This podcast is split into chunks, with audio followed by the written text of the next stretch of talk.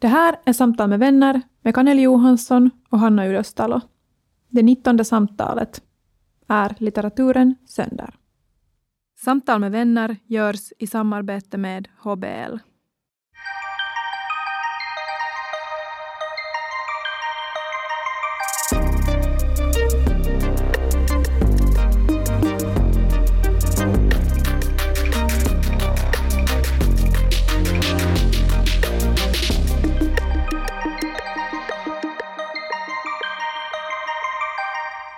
Tror du Henry Paland idag om han skulle finnas? Tror du han skulle vara Instagram-boy? Alltså om han skulle, om han skulle vara ung idag? Ja. Alltså absolut. Uh, första kapitlet när han förklarar om att liksom hurdan kamera han har och hurdana liksom bilder han tycker om att liksom framkalla. Och han liksom pratar på något sätt om, uh, om allt det här och hur han liksom vill skapa en viss estetik med sina bilder. Och förut tog han bilder på landskap men nu för tiden tar han bara bilder på människor. Och alltså jag var helt så att det här är en sån här liten liksom instaboy uh, som också den där att man går liksom på en dejt med någon och sen är man sådär, ah men att du, du håller visst på med fotografering. Och sen går den här människan in i en så här två och en halv timmars monolog om liksom framkallningstekniker. Jag fick liksom den känslan. Mm. Men alltså på ett jättegulligt sätt men sådär liksom. Ja. ja. Vi är sådär kusligt samtida i, i liksom eller vet du också hur sådana människor på Instagram kan ha sådär att de jättetydligt ibland byter estetik eller byter liksom stil. Och att det kan vara liksom så medveten, att man till och med informerar sina följare om att nu börjar jag använda vita ramar runt mina foton igen, eller nu har jag slutat med det. Jo, jo, jo. Och sen började jag tänka på det när just han så noga beskrev den här processen, den här framkallningen, att man borde liksom pröva på att framkalla bilder exakt med de materialen som han beskriver och exakt så som han gör och se vad resultatet blir uh, i någon sorts YouTube-kanal Binging with Babish till exempel som uh, han, han återskapar middagar ur olika filmer och tv-serier, att han till exempel gör uh, Tony Sopranos, liksom, eller Carmela Sopranos, liksom ziti ja. eller lasagne och sådär. Uh, under den tiden då Henry Paland skrev sönder så skrev han också ett brev till sin vän. Och i det här brevet så skrev han så här. Litteraturen har jag förlorat varje respekt för. Jag läser nu för tiden Marcel Proust och efter varje kapitel en volym Wallace. Då går det ännu. Och ändå är Proust och Wallace de enda njutbara skribenterna jag känner. Alltså Edgar Wallace var ju en sån här uh, populär deckar och äventyrsförfattare. Men uh, det här anknyter ju lite till den här debatten som nu veckorna innan vi spelar in har pågått om, om litteraturens slut. Jo, och på något sätt eh, oron för att den fria litteraturen ska försvinna och den här, de här liksom stora deckarna ska ta över på något sätt och bli det enda som folk läser. Att det finns en rädsla för att människor ska bli oförmögna att ta till sig liksom mer avancerad litteratur. Jag har ju förhållit mig lite skeptisk till den här debatten, eller liksom så här att jag vill inte äh, beröra den, för jag tycker den är så onödig. För mig känns det som en debatt som pågår egentligen hela tiden. Den här oron är på något sätt ständig. Och, och jag vill på något sätt tro att det finns läsare för liksom, läsare som vill läsa lite mer ska vi säga, avancerad eller marginell litteratur kommer nog hitta de böckerna. Och att det, det är ju också liksom bra att det, att det finns mer, liksom, att det finns deckare och mer på det sättet liksom populära genrer som som då är liksom till för de som inte är ute efter det där avancerade eller intellektuellt på något sätt utmanande. Uh, och att, att liksom, hellre att, att liksom läsarna hittar böcker överhuvudtaget än att de inte hittar några böcker alls. Och, och sen samtidigt så tror jag att jag är liksom ointresserad av den för att för mig känns litteraturen just nu jättelivskraftig. Liksom både liksom mer avancerade uh, vad ska vi säga, akademiska sammanhang och det där liksom populära. Ja, comfort reads. Ja men exakt, och jag tänker just det här som du säger om att den här debatten är ju evig, liksom det, det kommer fram just i att Parland skriver det här år 1929, uh, äh, att redan han liksom funderar på att han, han behöver de här äventyrsromanerna för att liksom överleva sin ångest på något sätt. Alltså, jag, jag, jag har också funderat på bokhandlar som, som ju är uppbyggda ofta på det sättet att bästsäljarna ligger längst framme och så finns eh, i stora högar och så finns liksom den marginella subversiva litteraturen någonstans i, i sidohyllorna. Och att jag, jag upplever det som att de som, människor som går till en bokhandel vet att det är så här. Och de som är intresserade av den här marginella litteraturen, så de går eh, till marginalen för att hitta de där böckerna. Och det är det som jag funderar på när man talar om Storytel och de här, att, att varför liksom, det är ju samma grej där, att okej, okay, de här deckarna och uh, biografierna är liksom först, men att det betyder inte att den här marginella litteraturen liksom försvinner. Nej, och där är ju liksom samma, uh, alltså um, att om jag öppnar fast liksom Bookbeat eller Storytel, så först, först föreslår de, de där bästsäljarna för mig, men sen har den ju dels liksom en algoritm som alltså visserligen nog kan absolut kritiseras och inte alltid kanske är helt liksom on point, men att sen är den ju liksom ändå ganska bra på att sådär uh, att andra som har gillat den här boken har också lyssnat på de här och, och liksom att det tycker jag ändå ganska enkelt att på något sätt hitta sin nisch eller sin liksom de böckerna man antagligen kommer ha ett intresse för. Och, och liksom, man kan ju följa med på något sätt. Att den här Bookbeat-appen är ju inte det enda äh, forumet var man kan hitta böcker. Att man kan ju också faktiskt läsa om en bok fast i en tidning eller höra en kompis prata om den och sen helt självmant klicka in det där författarnamnet i den där sökfunktionen och hitta dem. Um, alltså jag tycker att det är lite kanske sådär, man måste nog vara ganska lat för att för att på något sätt falla för den där första sidan att, liksom som enda alternativet.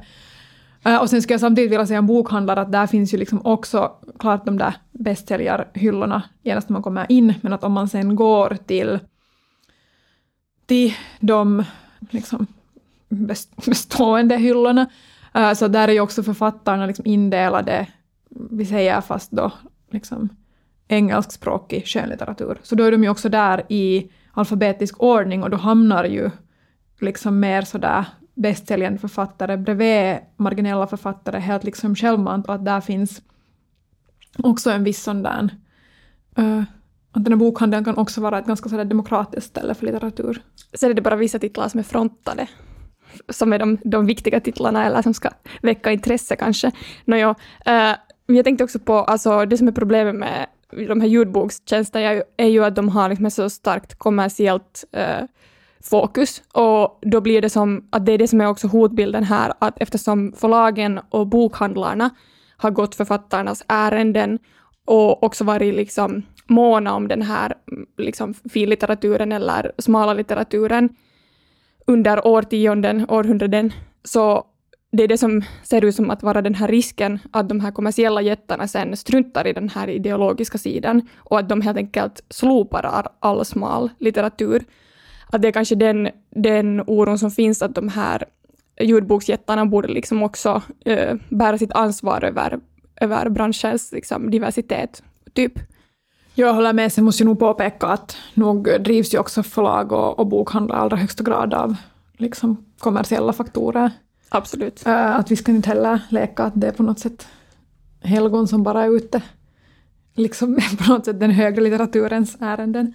Men jag tror också att en orsak till varför jag har upplevt litteraturen som jättelivskraftig äh, de senaste äh, månaderna är att för att jag liksom också kanske av ett sammanträffande eller sen liksom medvetet äh, också har liksom läst äldre litteratur. Att jag har faktiskt inte läst så jättemycket nyutgiven litteratur. Och också den nyutgivna litteraturen som jag nu de facto har lyssnat på uh, är liksom hela den här veckan Silvia Hosseins Tie totuus ja kuolema, en sån här essäsamling, uh, som också hänvisar ganska mycket till äldre litteratur. Liksom, den har på något sätt bekräftat den här litteraturens livskraftighet till mig för att uh, de känns liksom fortfarande aktuella och relevanta och liksom just den där att som vi faktiskt pratade om i den här, när vi pratade om Här nu, den här essäsamlingen, jag kommer inte ihåg vem det var som skrev om det här, att, att liksom litteraturen är på det sättet alltid samtida för att den händer alltid när man läser det. Uh, så att liksom den känslan har jag sådär faktiskt, kan jag nu relatera till. Jag tycker hela den här litteraturens slut handlar ju också om, om på det sättet, eller kärnan i den debatten handlar ju också om på något sätt politisk litteratur kontra fri konst och eh, det är ju också en jättestor och evig fråga. Och, och sen därigenom också om det här klimatet som finns just nu, alltså att, att hur man hur det blir så ofta sådana här motsättningar, alltså att, att folk blir arga på varandra och upprörda istället för att ha en liksom äh, mångsidig diskussion där folk får vara oense och, eller ha olika åsikter utan att det blir utan att alla tar saker så personligt. Alltså det finns en sån här rädsla för att, att det, det är nu den här liksom biffen på något sätt känner jag, att det finns en rädsla för att liksom folk tappar förmågan att, att liksom eh, förstå varandra, lyssna. Eh. Men jag känner också att det finns en så stor, liksom, det är också en av orsakerna varför jag uh, också vill sådär lite ifrågasätta, fast den, den också har mycket bra absolut, men just så här aktivism på, på sociala medier och liksom diskussioner som förs där, Eh, är just dels den där liksom ängsligheten, hur snabbt man blir på något sätt cancellad av bara liksom det minsta liksom, feltrampet, uh, eh, och hur liksom just den ängsligheten som det väcker och den på något sätt uh, hur den just stödjer den där diskussionen och hur, hur en sån där liksom viss PK-kultur uh, också är jättekvävande liksom för ett liksom faktiskt Eh, för liksom möjlighet till en faktisk dialog där båda parterna skulle kunna liksom komma ut ur den lite klokare. Uh, och det här är faktiskt också någonting som den här ehm, um, och kuolema liksom på ett fint sätt egentligen diskuterar. Jag håller inte där alltid med den författaren i allting, men, men jag tycker att hon liksom argumenterar liksom jättefint för liksom hur vi ska läsa till exempel äldre texter som hur vi måste läsa dem från liksom, på något sätt genom den linsen att de är skrivna i en annan tid och vilka de förutsättningarna då var. Ja, men alltså precis, alltså för att jag tänker såklart man kan alltid ta en, en teoribildning eller en tendens från samtiden och applicera den på äldre litteratur och sen kan man få ut någon sorts analys eller tolkning av det. Men jag tänker att faran blir det att sen när man börjar moralisera kring det och påstå att dag, dag, samtidens tendenser är liksom, har förkörsrätt och, och är också det enda liksom som, som gäller. Alltså det är det som är problemet, alltså moralisering och att man inte sen kan se det här verket i olika ljus. Att man kan jämföra det med dagens tendenser, men sen kan man ju också liksom men precis, och sen tycker jag liksom att man måste på något sätt ibland komma ihåg att förlåta verken, det att de är skrivna i en tid som hade uh, en helt annan liksom, uh, syn på, på vissa liksom, frågor som, som liksom, än den som finns i samtiden. Uh, det, här blir också nu en uh, fin sådär åsnebrygga tillbaka till söndag, för att det är ju till exempel en bok som man uh, ur ett feministiskt perspektiv liksom verkligen kan sådär kritisera och ifrågasätta. Och sen samtidigt tycker jag att vi behöver liksom uh, eller liksom det skulle samtidigt vara på något sätt banalt att, att nu liksom cancella den, för att den har en ganska kass liksom, kvinnoskildring. Mm, ja, så kan man ju fundera på att hur den här kvinnoskildringen är gestaltad, att kanske den medvetet är skriven på ett visst sätt. Ja, no. eventuellt. men, uh, men ja, alltså jag, vi ska tala om Henrik Parlands Sönder, och den är ju en bok som vi båda har läst förut tidigare. Jag kommer inte ihåg så mycket av min läsupplevelse.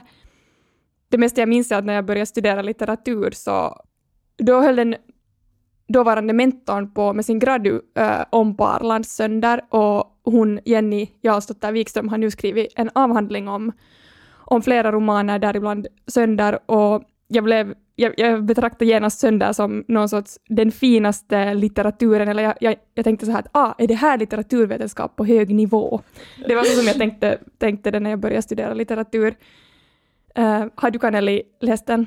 Eh, uh, ja, ja, jag måste kommentera till det där genast att jag har också läst den liksom då första åren när jag hade börjat studera litteratur, men den blev då presenterad till mig på något sätt som en sån här Uh, kanske lite på samma sätt som någon slags så bonjour tristesse, att det här är en sån där liksom, uh, absolut högklassig liksom, litteratur och någon slags klassikerstatus, men en sån som resonerar jätteväl på något sätt med unga människor, att den är liksom ganska lätt att ta åt sig. Lite sådär kanske också typ Den allvarsamma leken-aktigt, att den, det är liksom en gammal bok men att den på något sätt passar väl för unga att läsa. Uh, och att därför hade den liksom, att den var mycket mer, jag såg inte alls på den som någon så här höglitteratur utan att den var... Uh, jag såg på den som någonting ganska så här lättillgängligt. Men jag har faktiskt den här, så den där tematiserar ju på många sätt liksom att försöka återskapa minnen och, och liksom fotografering och liksom framkallning och på något sätt sanning och hur det liksom skiftar. Uh, och jag måste säga att där, och liksom också materialitet absolut jättemycket, och där måste jag säga att liksom, det på något sätt blev roligt nu när jag plockade fram den från min bokhylla. Jag hade en ganska tydligt minne av var jag hade läst den. Att det var liksom i början av sommaren i Hangö. Och dessutom hade jag också fått för mig att jag hade liksom... Jag trodde att jag hade fått den där boken någonstans ifrån.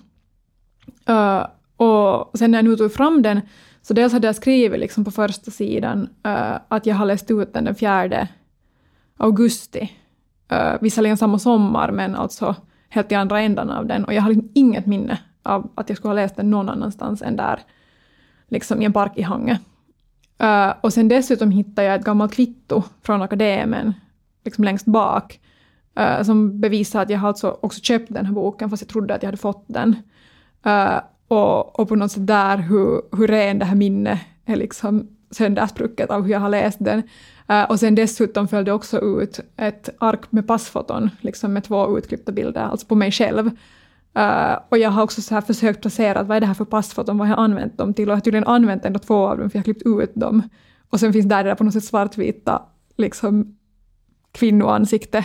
Ditt minne spelar spratt med dig, sådär som när Henry, huvudpersonen, ser sig själv i spegeln i romanen och, och sen så visar han tungan åt sig själv.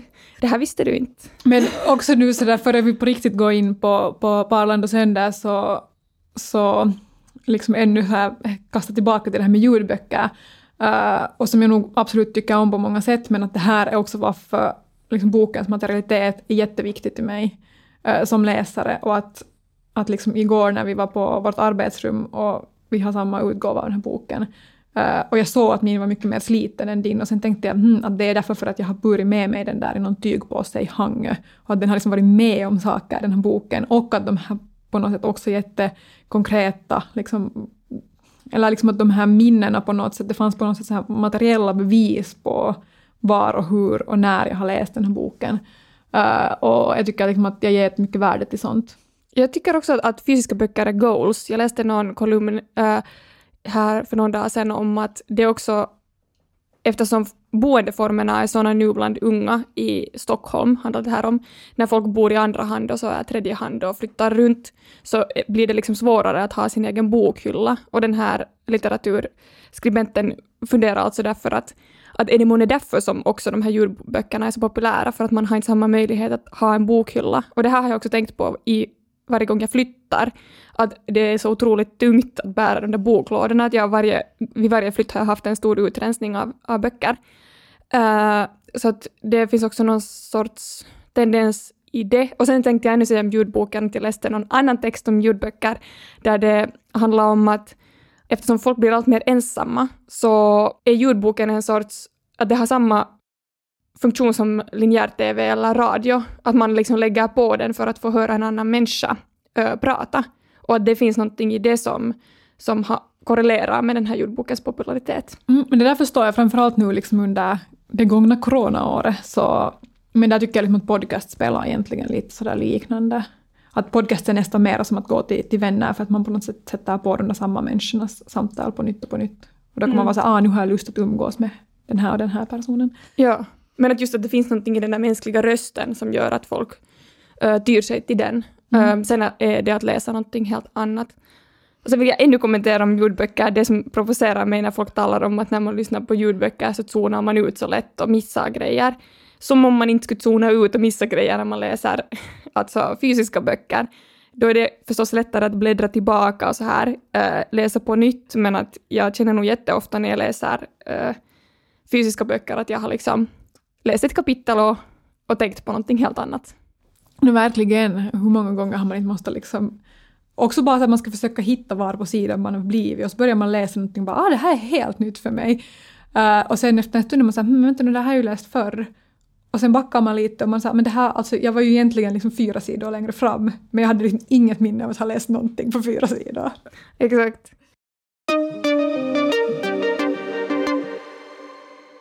Okej, ska vi ta ett steg tillbaka?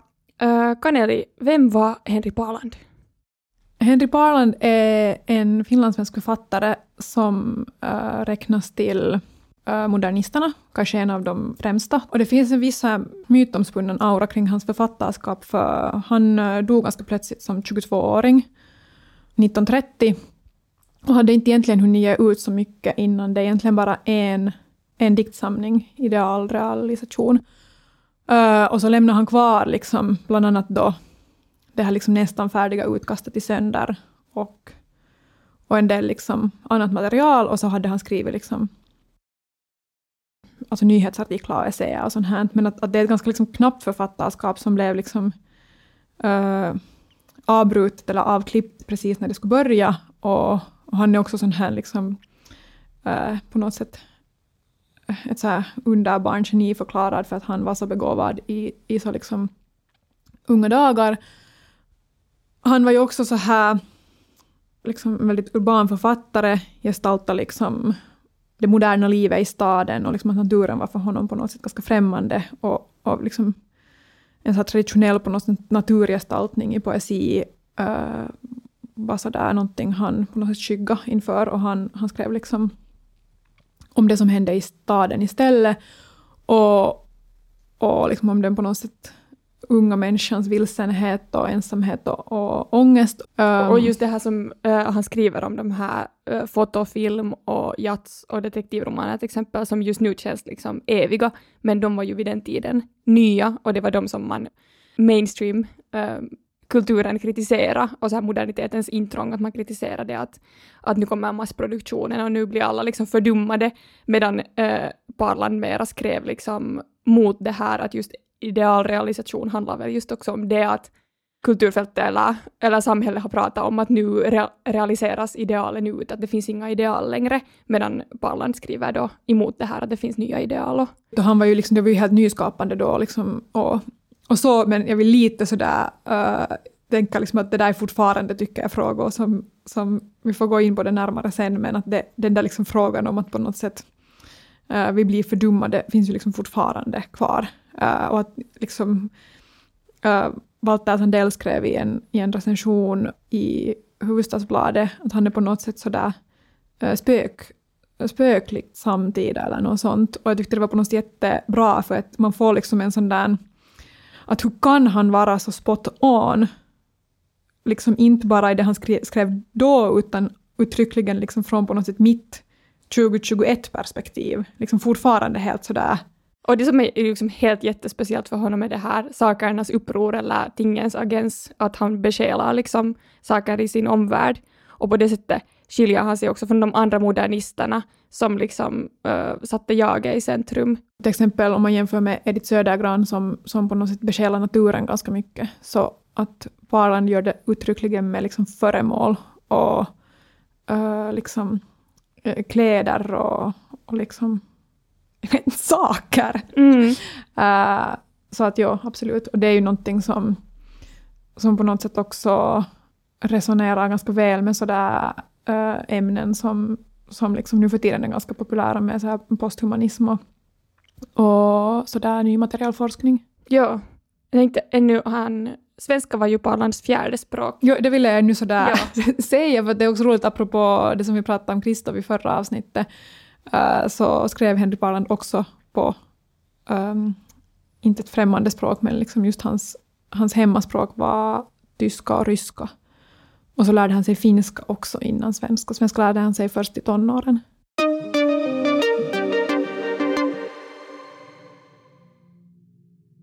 Jag tog fram mitt notesblock och började skriva ett brev till Ami. Jag hade gjort det varje dag under den tid hon låg på sjukhuset och det var väl mer av gammal vana som jag gjorde det nu.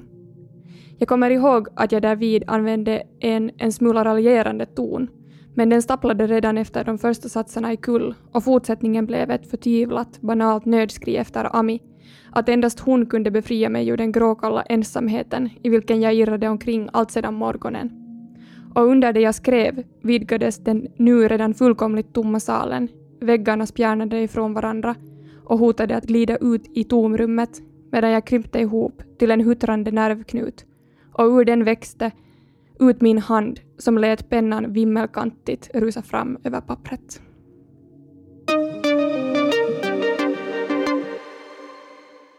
Men den här Söndag som vi egentligen ska prata mest om, hans syfte var att skicka den till en romantävling, men han dog alltså i scharlakansfeber eh, några månader innan den här deadlinen för den här tävlingen. Det här materialet eh, lästes och redigerades av hans vänner och så gavs den ut postumt. Eh, men den, där, den här versionen som vi har läst av Sönder så är egentligen en ny version som ligger närmare originalet. Att eh, uh, SLS och Atlantis har tillsammans gett ut uh, en sån här utgåva som där man har försökt liksom verkligen återgå till det här materialet som Henry Paland skrev. Och det, det gör att det här språket, språket är väldigt speciellt, det finns ganska mycket finlandismer och annars också konstiga meningsbyggnader där det syns liksom just den här influensen från de många språken som han levde och verkade med.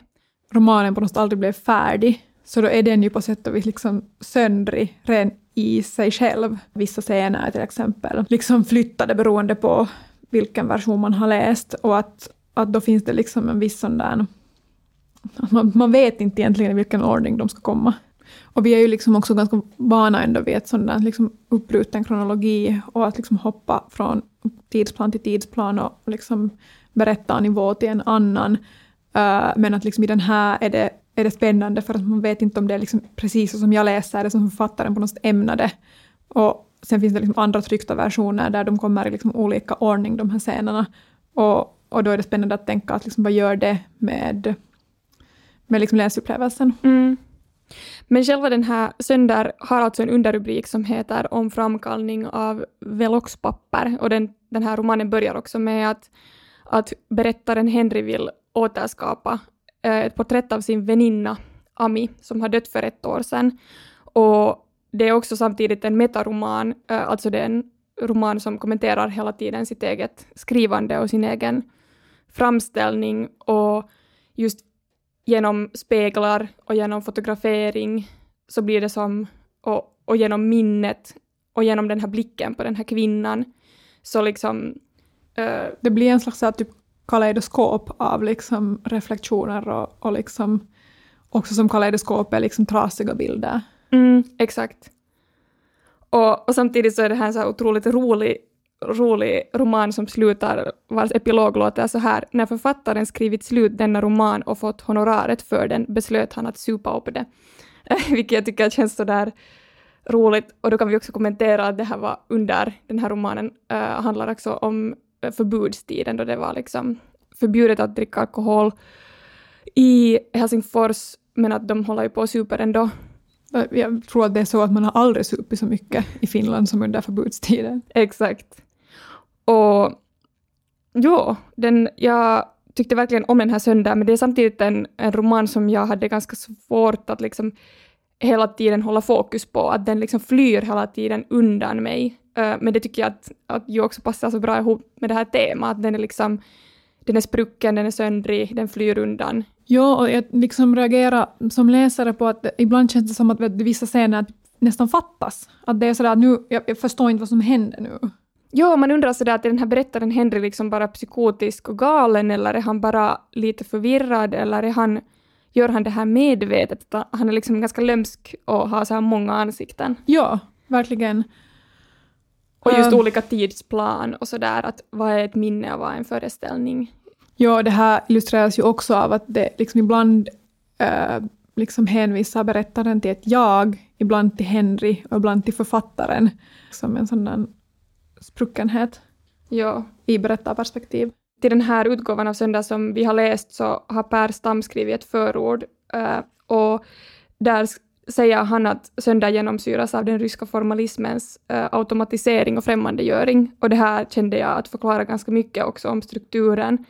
Alltså Eh, konstens uppgift att genom att försvåra perceptionsprocessen verka främmandegörande och därigenom återge människan hennes sensibilitet. Alltså att det är som att både Ami och Henry hela tiden liksom utmanar varandra och liksom förflyttas, att det, det är som ett spegelhus där det är hela tiden ett sånt uppvaknande, en sån känsla. Ja, men den här splittringen eller fragmenteringen som det här orsakar är ju på något sätt kanske också en orsak till att det här är en så spännande eh, roman att diskutera och säkert en orsak till varför liksom, forskare dras till den är för att den här de här liksom sprickorna erbjuder ju liksom ständigt helt jätte, liksom spännande ingångar till att liksom hur man ska se det här och läsa det här och att den är ju på det sättet jätte, jätte liksom öppen. Mm, verkligen. Och just det här porträttet av Ami blir därför aldrig helt helt och inte heller... Det, det finns liksom... På, på baksidan till den här söndagromanen står det att uh, Henry bestämmer sig för att skriva en bok om sin döda väninna Ami. Och jag, eller jag vet att du har också funderat på det, men att är, är hon liksom en väninna? Alltså efter att ha läst den här romanen, så det är liksom lite oklart att vad är naturen av deras relation egentligen? Ja, för de är ju nog liksom älskare. Det sägs ju att de går i säng med varandra. Ja. Men sen har de samtidigt ett väldigt sådär att i, i samtida termer liksom är det sådär it's complicated. Mm. Och det är väldigt on-off. Ja. Men jag skulle ännu säga av den här liksom uh, den här romanens liksom ofullständighet uh, i relation till någonting som jag vet att jag, kanske inte podden, men liksom ofta har sagt att jag tycker liksom att det är en nackdel om en, om en roman är liksom för uh, finslipad och för liksom, inom citationstecken liksom perfekt. Att då har liksom ingen greppyta att ta tag i. Och jag tycker att det här är ett jättebra exempel på att på sätt och vis när den inte är färdig, så att det är just det som gör den på något sätt så otroligt spännande från ett litteraturvetenskapligt perspektiv. Mm. Eller kanske annars också liksom bara från ett analysperspektiv. Ja. Och det är ju njutningsfullt att läsa den för man blir hela tiden överraskad. Så att folk skriver inte färdigt era böcker.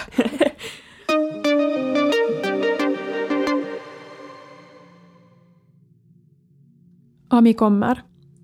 Hon kommer tveksamt och dröjande och framkallaren pressar fram hennes drag ur pappret som formlösa mörka fläckar. Efterhand ordnar de sig bredvid varandra, blir allt mörkare och samlar sig till antydningar av Amis trötta, ljusa huvud. Jag skakar nervöst på skålen och vätskan gungar av och an, givande liv och uttryck åt hennes ansikte. Det lever upp. Dragen blir allt mer och mer bekanta. Och nu småler hon. Hon smålog alltid när jag tog bilder av henne. Det klädde henne, visste hon. Goddag Ami, säger jag sakta. Hon krusar lätt på läpparna, ty mina händer har darrat till och framkallarens yta genomsilas av en skälvning.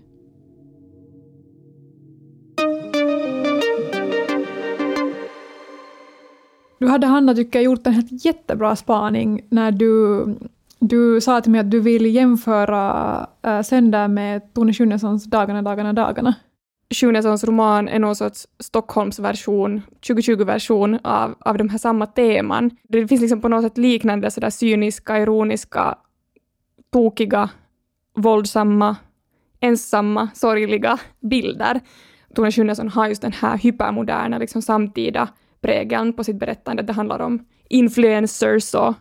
Fast samtidigt tänker jag att söndagen när den kom ut, eller att Barland liksom när, i hans samtid var han ju hypermodern. Sen tycker jag liksom att de båda ändå jobbar just så jättemycket med den här, på något sätt, uh, ytan och hur man blir liksom sedd utifrån och hur man liksom framstår i andras ögon och också liksom värde i de sakerna som dels liksom absolut ironiseras men sen samtidigt tas det också på allvar. Jag kan tänka mig att Dagarna, dagarna, dagarna väcker kanske anstöt i att den känns liksom på ytan väldigt ytlig och glättig och liksom fånig. Att vad är det här för tjafs? Liksom, varför ska vi läsa om det här? Men jag kan tänka mig att kanske också Sönder eller Henry Parlands litterära produktion uh, hade samma funktion då när den kom ut. Att, att det där... Jag upplever ju att allt det här ytliga som finns i, i bägge verken är liksom, uh, säger någonting mer. Att det är liksom att man kan inte bara försumma det för att det är ytligt. Nej, jag håller, jag håller liksom helt med dig och jag tror också att vi liksom på något sätt, äh, vi som ändå liksom, äh, nu pratar jag inte om bara dig och mig, utan på något sätt som en, en bredare läsarskara äh, som har någon slags liksom intellektuella ambitioner, att vi är också jätte, jätterädda för att konfronteras med den där ytligheten och äh, rädda på något sätt äh, i hur mycket på något sätt tänker jag kanske också hur man kan förstå den här Bibs, huvudpersonen i, i Dagarna, dagarna, dagarna, i på något sätt hennes ytlighet. Mm. Uh, eller liksom att hon provocerar oss därför så mycket för att vi samtidigt kan sådär se uh, att hon är liksom någon slags skräckbild. Japp. Och samtidigt så är både Bibs och Henry-berättaren ju sådär på något sätt jobbiga karaktärer som gör liksom uh, saker som man inte riktigt kan stå bakom. Alltså de, de är liksom man kan lite ifrågasätta dem, att, att det gör dem moraliskt rätt.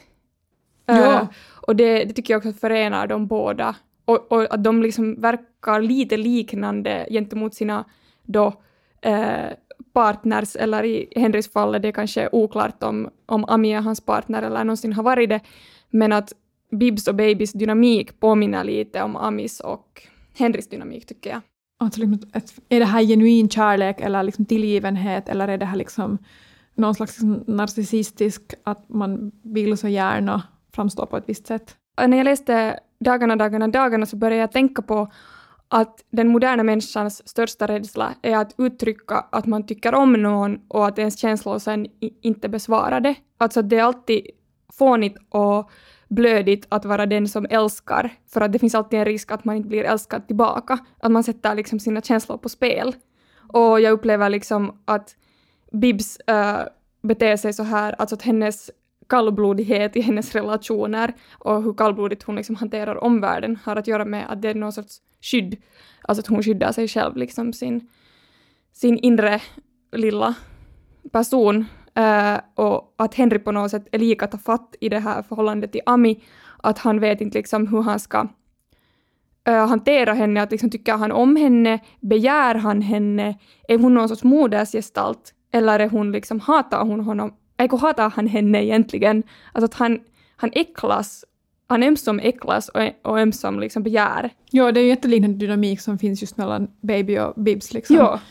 Eh, och hur både liksom eh, i något stycke där i, i slutet av söndag så säger Henry att han kom ihåg att han alltid var, hade tråkigt i Amis sällskap eller blev uttråkad och hur Baby så jätteofta beskriver liksom eh, Alltså hur Bibs så jätteofta beskriver Baby som på något sätt en jätte, jättetråkig karaktär. Um, Jo, och också det där att, att be, Baby har liksom ingenting, att det är Bibs som har skapat Baby, genom Ja. att, att liksom hon är den här influencern som har hela det här sociala nätverket och alla de här drömmarna och fantasierna och det här kapitalet då, populariteten, eh, medan Baby har liksom inte haft någonting. Han har bara liksom pengar. ja, och- en fast, ett och fast en jobb fast anställning och det är liksom, på Acne. ja, Så och det är liksom ingenting. Och sen tycker jag, ja, sen säger ju Bibs också att det som förenar Baby och henne är att de båda är psyksläkt. Eh, det tycker jag är roligt. Och att, att Baby också är våldsam ibland. Och det tycker jag att Henry-berättaren också är. Ja, vi, jag vill gå, vi, vi far sen till det, men, um, men jag skulle ännu säga att det där, just att de båda är liksom psyksläkt, att det finns också en sån där var uh, när Henry och Ami liksom till slut går till sängs så upptäcker han att de passar ganska bra ihop uh, för att de båda är oförmögna att älska. Och där finns den där samma. Men, uh, men ja, alltså det här, när de sen går till sängs uh, så um, liksom, där ska jag liksom, finns det vissa ställen där jag inte är helt på det klara liksom med vad som händer och, och du pratar liksom mycket på något sätt om att är Henry en liksom metoo-man. Uh, och där, det som också är ett av liksom helt sådär de centrala liksom kontentan i Dagarna, dagarna, dagarna som kanske inte har ens pratats om så mycket eller liksom lyft upp, lyfts upp att vad, hur ska vi förhålla oss till det här är när uh, Bibs ljuger att Baby har våldtagit henne. Ja. Så här finns också en... ja. Ja. Det, det, det, det är mindblowing alltså. Nej men jag tycker att det, det är just den där kärnan i de där romanerna, liksom på något sätt de här männens, alltså ja, alltså att Henrys på ett sätt våldsamhet också, han har ju liksom, hans blick på Ami är ju det som bestämmer allt och den här blicken är bedräglig och han är liksom medveten om det själv på något sätt, författaren, eh, författaren, berättaren Henry, eh, att han, han vill ju liksom hela utgångspunkten för romanen är ju också det att han upplever att man har börjat tala om Ami efter hennes död på ett så här skevt sätt. Att man har börjat tala om henne som någon sorts helgon. Eller liksom hon, att det påminner inte mer om henne, det sättet på vilket man talar om henne. Utan han vill liksom verkligen visa för världen att vem Ami egentligen är. Och sen så inser han ju att det är lättare sagt än gjort, för han kanske inte riktigt någonsin har känt Ami, eller jag vet inte vad som är problemet, men han är, han är nog väldigt, väldigt, eller hon flyr undan honom. Och sen, och sen just i och med det här när hon, han framkallar bilden av henne, så, så beskrivs det också sådär jättebrutalt hur hon liksom bryter ett huvud och bryter en, ett, ett ben och liksom det kommer flera Eller gånger. han, han fräter också liksom sönder hennes ansikte, alltså i liksom det fotografiets ansikte, den framkallningsvätskan. Men Ja. det är ju en jättevåldsam bild som... Absolut, och sen också under flera gånger i den här boken så kommer det tillbaks till att jag vrickade ju foten då, eller ja, jag fick ju den där bulan i huvudet. Eller liksom att, att Ami liksom, just någonting sånt att, att Henry liksom tar ett hårt grepp om Amis arm och det liksom är helt tydligt liksom våldsamt. Men sen så blir det liksom aldrig helt utdiskuterat och då tänker jag att den här romanen på ett sätt kommenterar den här relationen på det sättet också att, det, att, att den här berättaren, författaren, på något sätt inte riktigt vet hur han ska liksom förhålla sig till den här kvinnan som är på något sätt skör men ändå, ändå tycks ha en egen personlighet. Ja, och jag tycker det finns några till och med scener där de har, har liksom umgåtts kvällen före och sen vaknar Henry bakfull, alltid, eh, och har ett sånt där akut behov av att träffa Ami. Och att, att då blir det liksom att då får jag just den känslan som läsare att någonting hände mellan att det där liksom föregående kapitel tog slut och förrän det började, som är liksom våldsamt som inte kan skrivas ut. Eh, och, men liksom, Och det finns någon sorts här skuld som jagar honom. exakt, exakt. Eh, Som passar ihop med den där morkisen dagen efter. Ja, ja, och här var någon koppling igen till Ja, till, till Dagarna, Dagarna, Dagarna, att de handlar också båda jättemycket om liksom eh, pengar och att den här att skulden och morkisen i uh, kärleksrelationen förbinds med skulden och morkisen i liksom affärerna och jobb och pengar. Absolut. Ja, och helt den här första, eh, i första kapitlet så, i Sönder så säger, eh, så skriver liksom Parland ett kärleksbrev, men det här kärleksbrevet i Ami så innehåller ett affärsförslag. Och det här är ju också sådär att det direkt kopplar samman de här kärleksbrevet och affärsförslaget. Och det är också snack om att Henry ska på något sätt försörja Ami, alltså ha hand om hennes Ja, utgifter och så här. och att hon har liksom sp- spelat bort några pengar och att han tror att han ska måste liksom betala för henne. Och, Absolut. liksom, och att hon då känner att han försöker liksom köpa henne eller äga henne eller liksom att det såklart orsakar en spänning i deras relation. Mm, ja, det nämns också att han har ett ägandeskap över henne. Mm. Och sen finns det ju svartsjuka som ett starkt element i både Dagarna, Dagarna, Dagarna och i Sönder. Uh, I Sönder finns det en man som har en likadan grå hatt som berättaren själv och som han anar att Ami har en affär med. Och det är lite sådär vimsigt, hans betraktande av den här hatten, för man vet ju inte riktigt att Ser han nu bara sin egen spegelbild eller what's up? Uh, ja, och, och i Dagarna, Dagarna, Dagarna finns ju också ett sånt här en tredje part. Mm. Ja, den här Nina som, som uh, har någon affär med, med Baby, så hon, hon är ju jätte också sådär intressant i den här romanen, för hon försöker bli vän med Bibs och säga sådär att, att jag ser så mycket upp till dig och du är som en stora syster för mig. Och hon, hon, hon säger en massa grejer som är liksom, när man läser det på nytt efter att ha läst hela romanen, så märker man ju att det här är ju helt uppenbart uh, hintar om att hon har en affär med Baby. Men uh, Bibse, Bibse är för upptagen med annat. Jag har ett förslag på vad vi ska göra när vi har fått honorarer från HBL när vi har gjort det här podden. Vi ska supa upp det. Ja, Har vi ännu kvar något honorar? Eller har vi redan supt? vi har nog någonting. Okej. Hej, det är sant! Tack för oss. Tack. I detta avsnitt pratar vi om Sönder av Henry Parland. Vi läste manifestet Sakernas uppror av Henry Parland, Dagarna, dagarna, dagarna av Tone Schunesson, Tie, totuus ja kuolema av Silvia Hosseini. Därtill nämnde vi Vattasandels Sandells bokrecension Alla har vi ångest, Jenny Jarlsdotter Wikströms avhandling Materiella vändningar och Perstams förord till Sönder. Samtal med vänner görs i samarbete med HBL.